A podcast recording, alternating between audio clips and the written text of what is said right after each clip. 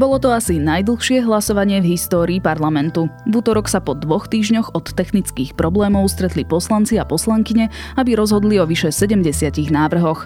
Schôdza nám ukázala, že Boris Kolár významne dominuje slovenskej politike. Je štvrtok, 10. novembra, meniny má Tibor. Bude oblačno až zamračené, hmlisto, miestami dážď, 10 až 15 stupňov. Počúvate Dobré ráno, denný podcast denníka ZME s Janou Maťkovou. Moji milí Slováci, to som ja, Julo. Vrátil som sa, aby som vás povzbudil. Je tu ďalšia dobrá správa o tom, čo sa na Slovensku podarilo dokončiť. Ešte nedávno znečistenej rieke Slaná opäť prúdi život. Od februára do nej vytekali znečistujúce banské vody, no v júni sa s tým úspešne podarilo skoncovať a znížiť koncentráciu znečistenia vody o približne 80 Vďaka tomu sa do rieky vracajú významné druhy rýb ako hlaváč bieloplutvý, mihuľa potiská či mrená karbacká. Príroda nám tak opäť ukázala, aké úžasné je, keď napravíme svoje chyby a dokončíme zmenu.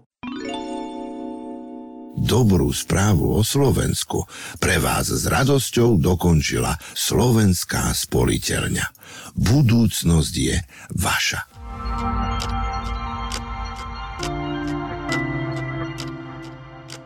A teraz už krátky prehľad správ. Robert Dobrovodský bude novým ochrancom práv. Hlasovalo za neho 81 poslancov. Dobrovodského do funkcie navrhla poslankyňa Katarína Hatráková. Nahradí Máriu Patakijovú, ktorej sa skončilo funkčné obdobie ešte 29. marca. Parlament zvolil Petra Kuboviča za nového predsedu Úradu pre verejné obstarávanie. Navrhla ho vláda na základe verejného vypočutia. Kubovič je v súčasnosti členom rady úvo. Pôsobil aj v slovenskej elektrizačnej prenosovej sústave na pozícii špecialista obstarávania a bol tiež vedúcim odboru verejného obstarávania mesta Trnava. Vláda nesúhlasí s poslaneckým návrhom na vyslovenie nedôvery ministrovi vnútra Romanovi Mikulcovi. Ministra chce už po 8 krát odvolávať opozičný smer. Vláda považuje návrh za politicky motivovaný, podložený nepravdivými a zavádzajúcimi informáciami so snahou o diskreditáciu ministra vnútra. Finančná správa preverila všetok vyvážaný tovar papierovo aj fyzicky. Nezistilo sa však žiadne porušenie sankcií proti Rusku, uviedol premiér Eduard Heger po rokovaní Bezpečnostnej rady. Väčšina veľkých ekonomík sa nadalej spomaluje. Indikátory, ktorých hodnoty zhoršuje vysoká inflácia, rastúce úrokové sadzby a klesajúce akciové trhy, naznačujú spomaľovanie ekonomík USA, Veľkej Británie aj eurozóny. Viac aktuálnych správ nájdete na Sme.sk alebo v aplikácii Denníka Sme.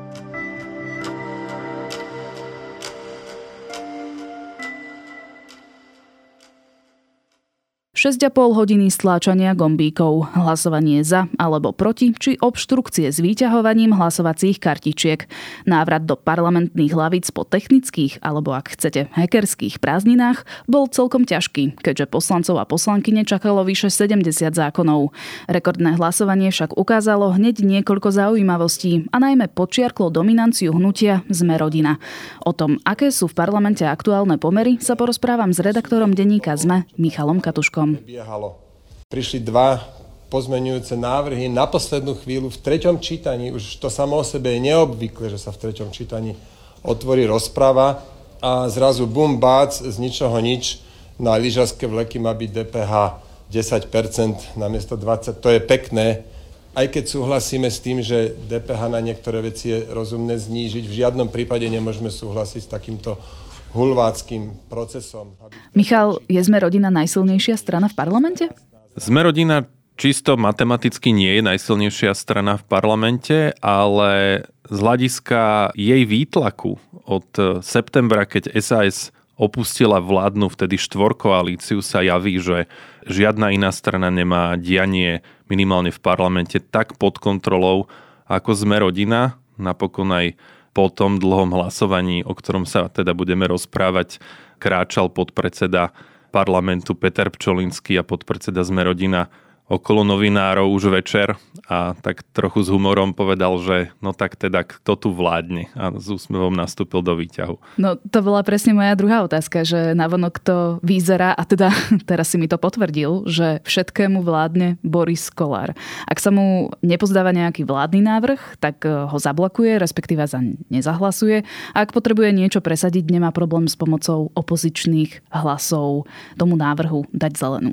Bez ohľadu na to, či niekto sympatizuje e, s hnutím Sme rodina, alebo s Borisom Kolárom, alebo naopak sú tam nejaké antipatie a jednoducho túto stranu nemajú radi, tak je holým faktom, že čo sa týka samotnej technológie, politiky a nejakého presadzovania vlastných záujmov, tak Sme rodina naozaj nie len od septembra, ale od septembra je to naozaj najviditeľnejšie. Trčí nad všetkými ostatnými e, stranami, ktoré sú členmi vlády a naozaj aj z rozhovorov s poslancami zo Zmerodina, ale aj od ostatných strán v parlamente je úplne bežné počúvať, že oni si naozaj obšlapú jednotlivých poslancov a vždy, keď chcú niečo presadiť, tak nehľadia na to, či je niekto konzervatívny alebo liberálny, či je to fašista alebo ktokoľvek. Naozaj urobia všetko preto, aby zadosť učinili vlastným záujmom, alebo teda poviem to korektnejšie, e, slúbom, ktoré dali voličom a naozaj sa snažia dosiahnuť a získať tú podporu. No a vo výsledku to vidíme, že ak niečo koalícii prechádza a nie je na tom nejaká široká podpora v parlamente, tak väčšinou za tým vidieť nejaký vplyv sme rodina. Poďme si to rozmeniť na drobné, že čo sa dialo počas útorkového hlasovania. Dosť významnou situáciou, alebo teda jedným momentom bolo to, že na poslednú chvíľu sme rodina predstavila pozmenujúci návrh k novele o DPH, ktorým chcela znížiť športoviskám túto daň z 20 na 10% A tie športoviská mali byť akvaparky, lyžiarske vleky či lanovky. Pritom Boris Kolár je sám vlastníkom lyžiarského strediska. Ako odôvodňovali tento nikým nečakaný návrh? To je iba na pol roka. A toto nevnímajte ako, že je to zníženie 10% DPH, lebo chceme znížiť 10% DPH na tieto služby športové, ale to je skôr energetická pomoc. Tieto služby energetické, proste e, náročné podniky v športových veciach dostali týchto možnosť 10%, aby sa nemuseli robiť schémy. Tak to není lyžiarské vleky Borisa Kolára pre Božega. Už nebuďte naozaj takto, jak, jak takí psi e, vyslovene e, zakusnutí len preto, keby to je celý sektor. Čiže... Naozaj to pôsobilo ako akcia na vlastnú pesť, e, ktorá je ako keby počiarknutá práve týmto know-how sme rodina a aj tým, že vlastne vo vedení parlamentu a teda aj predsedajúcim tým schôdzam už nie je len samotný Boris Kolár, ale aj Peter Pčolinský a teda majú výrazný prehľad o tom, čo sa v parlamente deje, aké sú tam jednotlivé názory a postoje. A prejavilo sa to teda na prvý pohľad v tom, ako takáto jasná akcia, keď e, poslanec sme rodina Miloš Svrček zrazu minúty pred hlasovaním o teda spomenutom návrhu novele zákona o DPH zrazu predložil svoj vlastný pozmeňovací návrh, v ktorom teda navrhol, aby sa športovým zariadeniam to sú teda aj haly a rôzne štadióny, znížila daň o 10 percentuálnych bodov a samozrejme i hneď bolo zretelné to podozrenie z konfliktu záujmov, keďže Boris Kolár je vlastníkom parku snov na Donovaloch, že či nejde o účelovú zmenu zákona v prospech jeho podnikania. Takto sa to vlastne komunikovalo aj počas toho dňa po hlasovaní. Z našich zistení ale musíme povedať, že nie je to celkom tak, respektíve nie je to nejaká solitárna akcia Sme rodina, deň predtým, než sa v útorok teda poslanci stretli na tom vôbec najdlhšom rekordnom 6-hodinovom hlasovaní. Zasadala totiž koaličná rada, kde tento návrh bol na stole a sme rodina pôvodne navrhovala znížiť takúto daň dlhodobo a pre celý sektor cestovného ruchu vrátane napríklad aj reštaurácií toto ale minister financia Ševoľano Matovič zamietol, že by to štát stálo príliš veľké množstvo peňazí a teda dohodli sa spoločne na kompromisnom návrhu keď pôjde vlastne len o niekoľko mesačné zníženie dane a teda nebude sa týkať všetkých, ale len teda týchto športovísk. No a tam je teda ten podstatný fakt ten, že pri tom stole sedel aj premiér Heger, aj Igor Matovič, aj šéf klubu poslancov za Oľano Michal Šípoš a napriek tomu väčšina poslancov Olano bola v ten útorok absolútne šokovaná, že čo to vlastne tá zmerodina predložila, lebo im o tom nikto nepovedal. Ale už po tom hlasovaní sa k tomu akoby to Oľano neprihlásilo, že my sme o tom vedeli, my vedenie Oľano. Áno, aj vleky, dokopy asi 1100 firiem. Najprv sme im chceli pomôcť cez špeciálnu schému pomoci, ale ktorú by sme museli notifikovať v Bruseli. A potom sme sa teda rozhodli, že radšej to urobíme cez eh, zníženú sadzbu DPH. Prečo takto na poslednú chvíľu? lebo vtedy bol otvorený zákon. My sme do poslednej chvíle čakali, či teda bude možnosť robiť eh, tú špeciálnu schému cez eh, Brusel, keďže to nebolo možné, tak sme išli tou Prečo, druhou cestou. ste to nevedeli na Nie, rade? vedel som to o 9 ráno. A včera? Včera. Včera. Čiže oni povedali, že to nepodporia, budete nejako ďalej o tom rokovať, alebo ako? Keď nepodporia, tak to nebude. Nech sa teraz e, pozrú do očí tým 1500 podnikateľom, ktorí prevádzkujú hokové štadióny, ktoré prevádzkujú wellnessy, akvaparky, áno, aj vleky, všetky športoviska, nech im povedia, že nechajú ich v štichu. Čiže nebola to úplná partizančina zo strany Smerodina? Nebola to práve, že táto partizančina, čo ako keby nejakým spôsobom neospravedlňuje to, že doteraz netušíme a nevieme, že prečo práve pre športoviska, prečo práve cez zníženie DPH chceme sanovať nejakú energetickú krízu, lebo to je ako keby ten tlmočený zámer, že ide o energeticky veľmi náročné e, športoviska alebo teda podnikanie ktoré teda nie je pokryté nejakým iným stimulom zo strany štátu a týmto spôsobom by si mali ako keby prilepšiť. Nevideli sme žiadnu analýzu, nevideli žiadnu analýzu ani poslanci Oľano. Aj preto sa pýtali, že prečo práve toto a dôsledkom toho aj s podporou vlastne poslancov SAS bola schôdza na chvíľu zablokovaná a pôvodne sa malo o celej tejto zmene vrátane teda tohto stimulu rokovať na záver tejto aktuálnej schôdze parlamentu, ale nakoniec sa rozhodli, že to presunú na ešte neskôr a malo by sa o tom hovoriť až v decembri. Ako na tento návrh reagoval Boris Kolár? Veď jemu musí byť zjavná tá spojitosť konfliktu záujmov tohto návrhu a jeho podnikania. Jemu aj je zjavná z toho, aké informácie mám z prostredia sme rodina, ale Boris Kolár podľa týchto informácií vlastne hovorí, že mu je to jedno, čo pôsobí teda naozaj arogantne. On však ako keby vidí za tým ten cieľ, že má sa to týkať e, takmer 2000 rôznych subjektov a áno, aj ja som vlastníkom jedného z nich, ale neznamená to, že aby som nepomohol sebe, tak nemôžeme pomôcť nikomu. A to je ako keby aj ten hlavný point, že ani poslanci Oľano a ani ďalší kritici vlastne nespochybnili sami o sebe a ani SAS samotný zámer znížiť DPH ako nejaký účinný nástroj, ale predovšetkým im prekážal spôsob toho veľmi pokutného predloženia narýchlo a bez upozornenia ako keby chcel niekto využiť to, že sa hlasovalo o 70 návrhoch zákonov, tí poslanci stlačili ten gombík počas toho útorka za alebo proti 223 krát a ako keby chcel niekto vyskúšať pozornosť poslancov, či si to všimnú.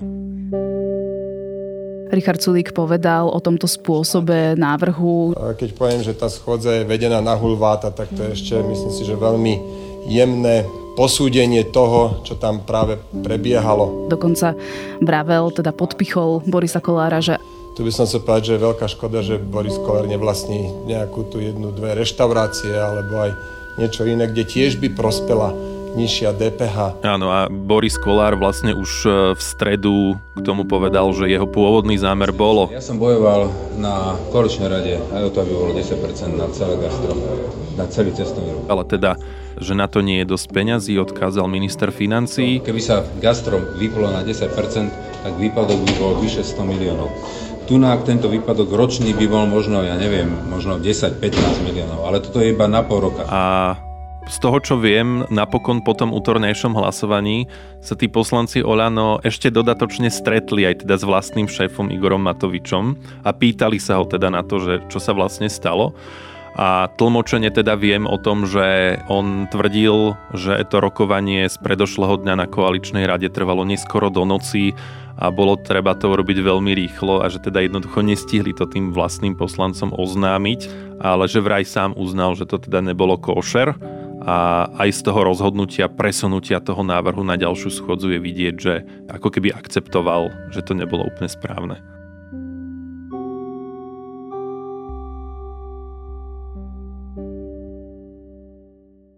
Asi jeden z najdôležitejších zákonov, ktorý sme rodine prešiel, bola novela druhého dôchodkového piliera. Napriek tomu, že vládna koalícia má v parlamente menšinu, zákon bol schválený a najmä teda vďaka hlasom Kotlebovcov. Znamená to, že sme rodina naozaj nemá problém dohodnúť sa s nikým? Sme rodina nemá problém dohodnúť sa s nikým. Je to vidieť vlastne od toho septembra veľmi jasne. V podstate, ak náhodou nejaké vládne návrhy zákonov prechádzajú povedzme s podporou Tomáša Tarobu a Štefana Filipa Kufovcov, čo je vlastne väčšinou práve tí traja poslanci rozhodujú o tom, že či vláde v menšine niečo prejde alebo nie, tak je väčšinou za tým práve vyjednávanie cez stranu Sme rodina. Takže áno, je to pekný príklad toho, akým spôsobom z technokratického hľadiska to sme rodina ako v podstate jediné robí skutočnú politiku. Sľúbili Kolárovci Kotlebovcom niečo za to? Nemám takú informáciu. Sľúbili si niečo za to? Uh, myslím, že zemiakové e, pire a tri bandurky sme im slúbili. Zmeny, ktoré tam boli, sme vyhodnotili pozitívne, preto sme to podporili. Čiže žiaden politický obchod. My nikdy neobchodujeme s nikým. Týmto im chcem poďakovať. Veľmi pekne ďakujem za tie hlasy. Zároveň však Boris Kolár a jeho klub nemal problém hlasovať proti vládnym návrhom, napríklad eh, proti spojeniu prezidentských volieb s eurovoľbami alebo proti menšej byrokracii pre cudzincov pri vybavovaní ubytovania na Slovensku z dielne ministerstva vnútra. Robí si Boris Kolár, čo chce? Sme rodina je veľmi autonómna. Keby tá koalícia fungovala štandardným spôsobom, tak e, samozrejme takéto niečo by nebolo možné, pretože okamžite by nastúpili nejaké sankčné mechanizmy vyplývajúce z koaličnej zmluvy. Mimochodom, my stále nevieme, či táto koalícia v tom oklieštenom zložení má podpísanú nejakú novú koaličnú zmluvu a čo v nej je. Takže tým, že Oľano ako keby necháva a dlhodobo nechávala aj v minulosti voľný priestor pre zme rodina, tak toto je jeden z dôsledkov, že áno, oni ak chcú, aby niečo prešlo, tak to dokážu zariadiť. Keď chcú, aby sa niečo zastavilo, dokážu to stopnúť, pretože nemajú problém rokovať ani s Robertom Ficom, ani s Mazurekom z Republiky alebo s Kotlebom z LSNS a to je ako keby najsilnejšia devíza. A druhá vec je, že ako to ohodnotia potom ich voliči, ktorí ale podľa všetkého na toto nie sú takí citliví ako voliči povedzme iných strán. Čo na to všetko, na toto správanie sme rodiny a Borisa Kolára hovorí premiér Eduard Heger alebo šéf najsilnejšej vládnej strany Igor Matovič? Nezachytil som od toho hlasovania nejakú priamu reakciu, ktorá by to komentovala. Akože svojím spôsobom to rekordné hlasovanie bolo pre vládnu koalíciu úspešné, pretože až na tieto návrhy, ktoré si spomenula a potom ešte jeden, vlastne všetky prešli. Takže tá vládna koalícia v menšine si môže povedať, že zvládli sme to ale áno, je pravda, že ty si spomenula napríklad e, tie voľby. To je návrh, ktorý predkladal samotný premiér Eduard Heger, čo nie je úplne štandardné. Väčšinou to znamená, že sa mu pripisuje nejaká vážnosť, že ho zastrešil ako keby svoju funkciu až premiér a napriek tomu e, sme rodina tento návrh nepodporila a dodnes nie sú známe argumenty, že prečo vlastne je problém spojiť druhé kolo prezidentských volieb s voľbami do Európskeho parlamentu.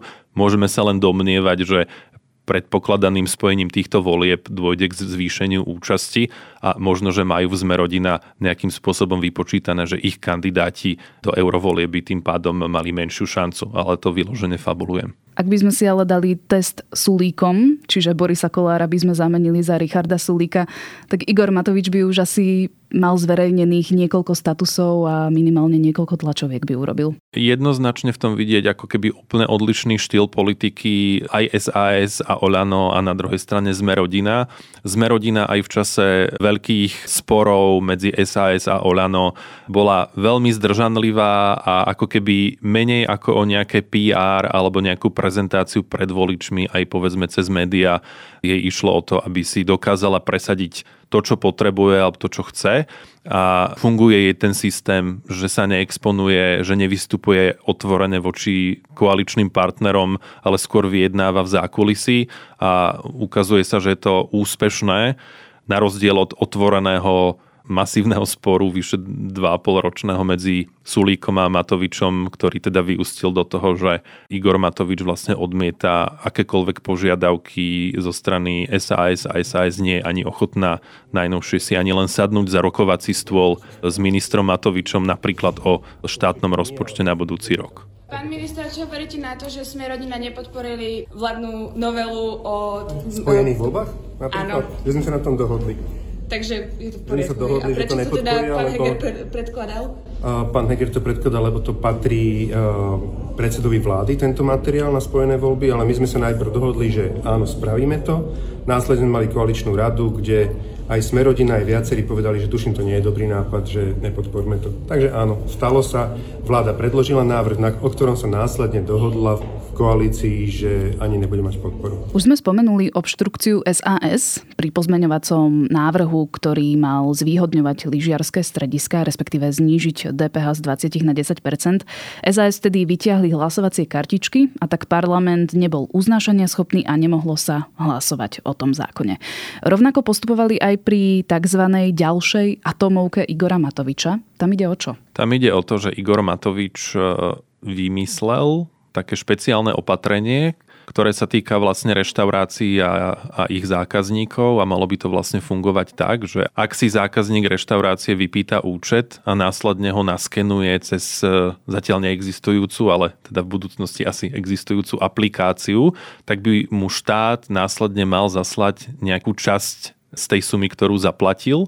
Má ísť vlastne o opatrenie, ktoré zabraňuje daňovým únikom tým, že si ten človek ten účet vypýta, ale nikto nikdy, aspoň mimo prostredia Igora Matoviča, aby som teda netvrdil, že to vôbec neexistuje, ale nikto nevidel na verejnosti nejaký argument, že prečo by toto opatrenie malo fungovať, prečo ho potrebujeme v čase, keď e, aj tak e, veľká časť transakcií prebieha vlastne elektronicky a koľko vlastne bude stáť a či tie vynaložené prostriedky na zavedenie a spustenie tej aplikácie a nejakých mechanizmov v pozadí nebude ešte drahšie ako samotný ten nástroj. Toto vlastne nevieme a vlastne väčšina poslancov parlamentu odmietla podporiť tento návrh a aj preto vlastne tento návrh napokon presunuli až na ďalšiu decembrovú schôdzu a takým ako keby symbolickým bolo odmietnutie tohto návrhu napríklad aj Romanov Tabak, ktorá napísala, že nebude hlasovať za zlé zákony. Ešte jeden Matovičov návrh skončil fiaskom a to krúžkovné pre deti v sume 60 eur. Malo sa to zaviesť od januára 2023, presúva sa to nakoniec na január 2025. To je naozaj o dva roky aj dva mesiace, keď už bude, ak dobre počítam, nová vláda.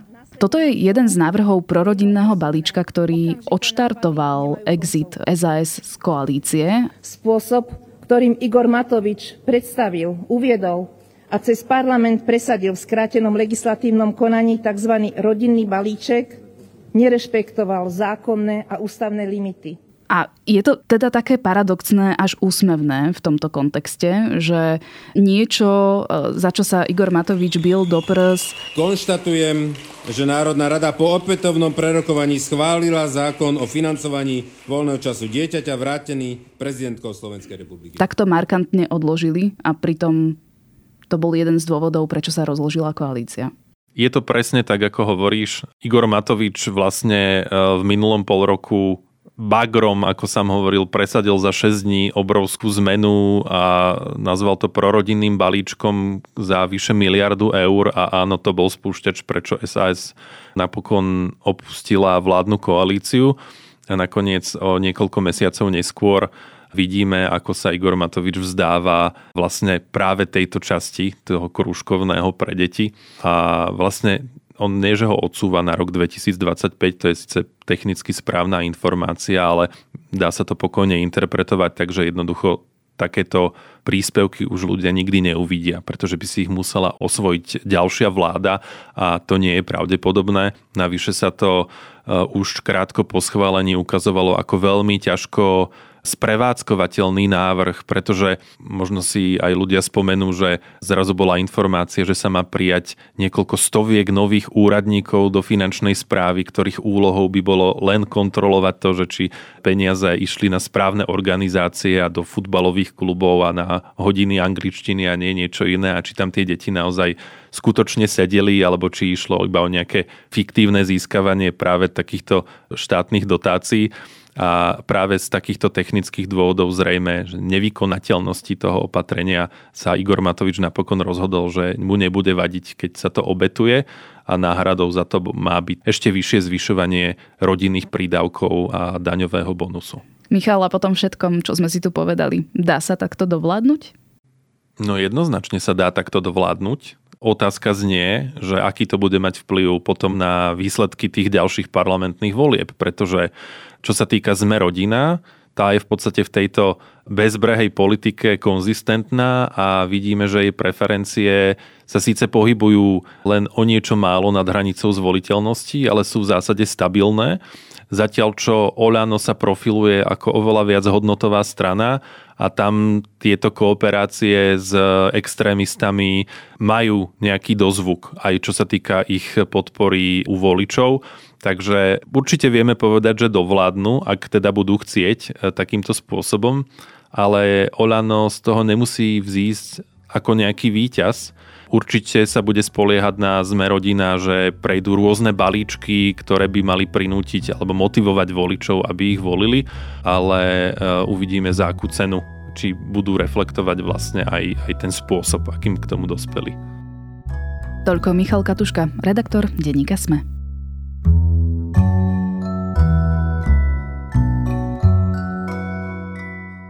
Vzhľad je to prvé, čo si na novom človeku všimnete. A áno, žiaľ podľa toho, ako niekto vyzerá, máme k nemu alebo k nej tendenciu pristupovať zmierlivo, kamarádsky alebo nadradene.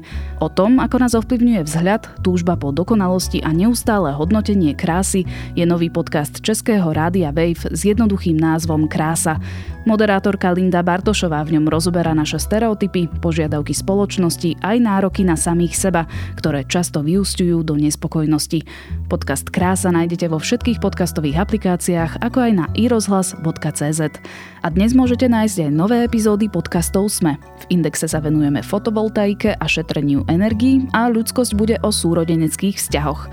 Počúvali ste Dobré ráno, denný podcast denníka SME s Janou Maťkovou. Do počutia opäť zajtra.